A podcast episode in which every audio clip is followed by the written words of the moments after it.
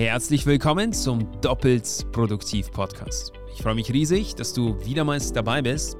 Und heute wird es um das Thema Priming gehen, beziehungsweise den Priming-Effekt.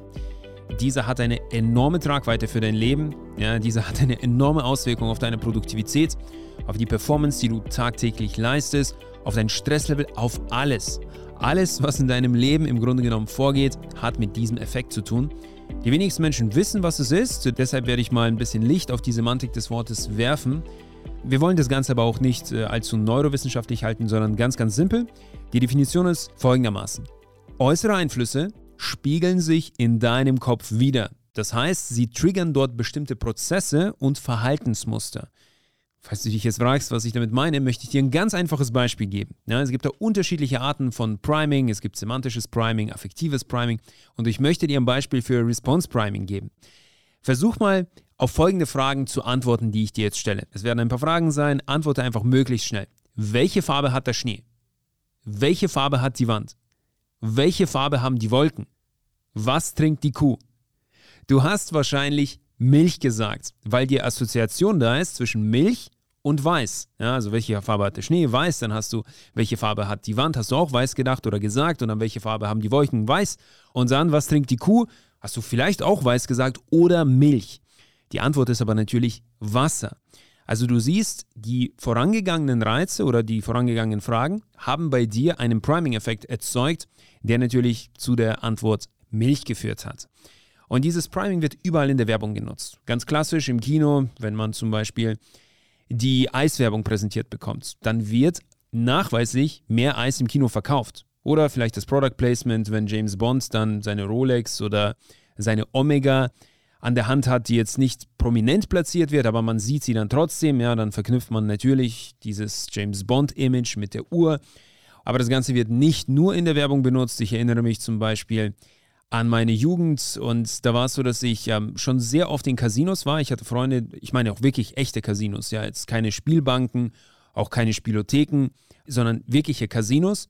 Da war es so, dass Freunde von mir sehr viel und sehr intensiv gespielt haben. Die meisten haben da auch ganz klar Verluste eingefahren. Ja, wie sollte es auch anders sein? Einer ist im Übrigen sehr, sehr wohlhabend dadurch geworden, wohnt heute in Dubai und er hat es wirklich weit gebracht mit dem Pokern. Bei mir war es im Übrigen so, ich konnte mich nie damit anfreunden. Ich konnte nicht spielen, weil ich wusste, die Bank wird eh gewinnen. Aber ich bin immer mitgefahren, weil es äh, eine coole Location war, es gab gutes Essen und worauf ich hinaus will ist, dass im Casino, da gibt es auch ein schönes Buch dazu, ähm, wo all diese Techniken oder viele dieser Techniken beschrieben werden von Charles Duhigg, The Power of Habit. Da beschreibt er das, dass in Casinos dieses Thema mit dem Priming-Effekt einfach perfektioniert wird. Aber nicht nur das, da wird auch an anderen Stellen nachgeholfen, beispielsweise wenn man das Thema Biohacking anschaut. Das heißt, unter anderem wird da zum Beispiel extra Sauerstoff durch die Belüftungsschächte gepumpt, damit die Menschen nach maximal fünf Stunden dann ausgeschlafen sind. Dann haben sie mehr Zeit, um naja, an dem einarmigen Banditen oder am Roulette-Tisch zu sitzen. Oder zum Beispiel, was äh, jeder wahrscheinlich kennt, der schon mal in einem Casino war, es passiert eigentlich immer, man geht rein, beim Eingang zahlt man eine gewisse Eintrittsgebühr, die in Form von Chips einem wiedergegeben wird. Das bedeutet, man wird schon mal darauf geprimed, diese Chips in der Hand zu halten. Wenn man dann an den Roulette-Tisch beispielsweise geht, spielt und vielleicht noch unglücklicherweise gewinnt, Gott behüte, ja, dann, dann wird dieser Trigger auch noch mit einer positiven Emotion geankert und man wird noch mehr in Richtung Zocken geprimed. Ja? Genau dasselbe wie das mit dem Fragen und der Kuh gerade eben. Das heißt, vieles im Leben läuft auf das Thema Priming hinaus. Ich möchte natürlich jetzt aber die Brücke zurückschlagen zu unserem ursprünglichen Thema und das ist natürlich das Thema Produktivität. Was hat das Thema Priming mit Produktivität zu tun? Nochmals, Priming bedeutet, dass äußere Einflüsse sich in deinen Kopf übertragen und dort bestimmte Mechanismen triggern. Ich gebe dir ein einfaches Beispiel. Bei uns in den Büros ist es zum Beispiel so, dass wir viele Leinwände herumhängen haben. Und auf diesen Leinwänden stehen Begriffe wie produktiv, ja, oder digital, produktiv, entspannt oder Fokus. Diese Dinge, auch wenn ich sie peripher, zum Beispiel, ich sehe jetzt gerade so eine Leinwand, während ich hier sitze und diesen Podcast aufnehme, peripher, also im Blickwinkel, nehme ich das Ganze unbewusst wahr und selbst auf einer unbewussten Ebene, du erinnerst dich an den James Bond, wo die Uhr nicht mit dem vollsten Fokus im Bild platziert wird, aber trotzdem nimmt man sie auf einer unterbewussten Ebene wahr. Und genauso ist es hier. Wenn man diese Leinwände hat, hat es einen gewissen Priming-Effekt. Aber das ist natürlich nur der kleinste Teil.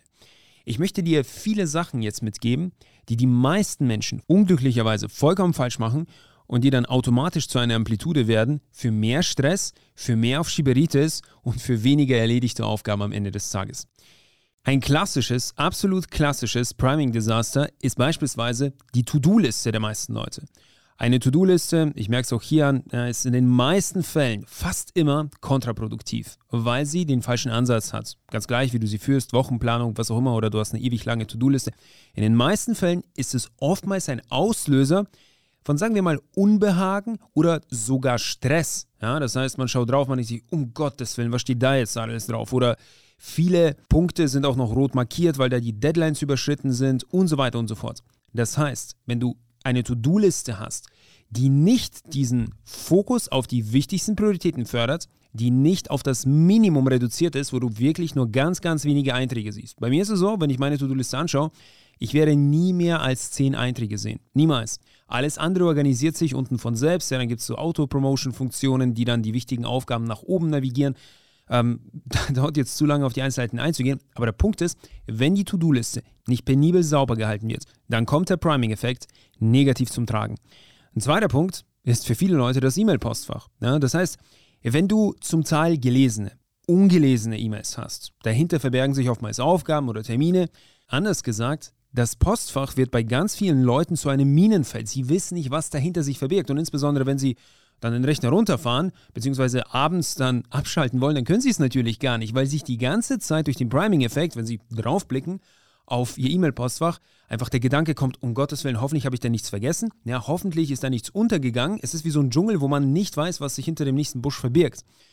Kurz gesagt, wenn du es richtig machen willst, musst du nach Hause gehen und jeden Tag, jeden Tag aufs Neue, muss dein E-Mail-Postfach komplett sauber und klar strukturiert sein. Das heißt, du musst es unter Kontrolle haben. Ja, das bedeutet Inbox Zero, das bedeutet null E-Mails im Eingangsordner. Der nächste Punkt ist beispielsweise das Thema Arbeitsplatzarchitektur. Ja, wie sieht es in deinem Büro aus? Ich habe so oft Leute gesehen, dass man zum Teil, also das sind Extremfälle, aber dass man zum Teil nicht mal einen Platz für die Maus hat. Das darf nicht sein. Wenn man nach Hause geht, sollte der Schreibtisch picobello sauber sein. Und du kannst dir logischerweise vorstellen, dass das dann im Endeffekt ganz andere Blüten treibt. Das heißt, daraus werden ganz andere Früchte erwachsen, als wenn bei dir Chaos auf dem Schreibtisch ist, Chaos in der Arbeitsumgebung ist, die Ablage nicht wirklich funktioniert, irgendein Zettelchaos noch im allerschlimmsten Fall sich äh, an deinem Arbeitsplatz wiederfindet. Chaos oder anders gesagt irgendwelche Objekte, die da nicht hingehören, wo sie gerade sind, darfst du maximal in homöopathischer Menge zulassen. Weil wenn du es zulässt, dass sich ein Objekt irgendwie mal einschleicht, der dann schlägt es Wurzeln, dann kommt das nächste Objekt hinzu und das nächste und das nächste und dann ist es ein absolutes Chaos. Für viele Leute ist es dann so, ja, sie können vielleicht hergehen und ein bisschen Ordnung oder vielleicht komplette Ordnung in ihrer Arbeitsumgebung schaffen, aber das hält dann allerhöchstens ein paar Tage, wenn überhaupt dann vielleicht zwei Wochen. Weil es natürlich auch eine Gewohnheit ist, das muss nach und nach aufgebaut werden.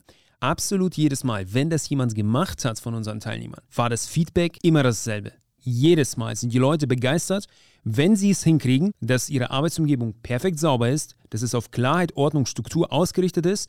Genau dasselbe gilt für ihr E-Mail-Postfach, genau dasselbe gilt logischerweise auch für ihre To-Do-Liste und dann gibt es noch weitere Gewohnheiten, die genauso zum Priming beitragen, wie beispielsweise das Morgenritual, wie beispielsweise auch der Übergang in den Feierabend und dann natürlich auch das Abendritual an sich. Aber darüber sprechen wir jetzt nicht, das werden eigene Episoden sein. Okay, so viel erstmal dazu. Ich hoffe, du hast verstanden, dass alles in deiner Arbeitsumgebung letztendlich sich in deinen Kopf überträgt und das treibt gewisse Zahnräder an, Beziehungsweise, ja, es hat einen Spiegel in deinem Kopf und wenn du Unordnung im Äußeren hast, dann hast du Unordnung im Inneren, dann hast du Unordnung im Kopf und wie ich es gesagt hatte, wenn dein Postfach überquillt, wenn die To-Do-Liste überquillt, dann quillt dein Kopf über, dann stehst du unter Strom, dann wirst du gelähmt, dann fängst du an Sachen aufzuschieben, dann leidet deine Performance und so weiter und so fort.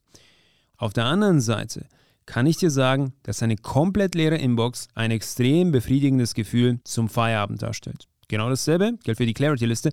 Die Clarity-Liste transformiert Chaos in perfekt organisierte Aufgaben bzw. Prioritäten. Okay, soweit so gut. Nimm das bitte mit, dass sobald sich Chaos irgendwo in deiner Arbeitsumgebung breit macht, ob jetzt digital oder tatsächlich auch physisch, es wird sich aufgrund des Priming-Effekts definitiv in deinen Kopf übertragen. Es wird automatisch zu mehr Stress führen und es wird deine Performance immens ausbremsen. Wie du das alles in den Griff kriegst, sei es jetzt die Clarity-Liste, sei es das E-Mail-Postfach, seien es die Gewohnheiten an sich, das alles werden wir uns definitiv in den kommenden Episoden genauer ansehen. Okay, das war's soweit. Ich bedanke mich für deine Aufmerksamkeit, ich bedanke mich für deine Zeit und wir hören uns dann wieder in der nächsten Episode.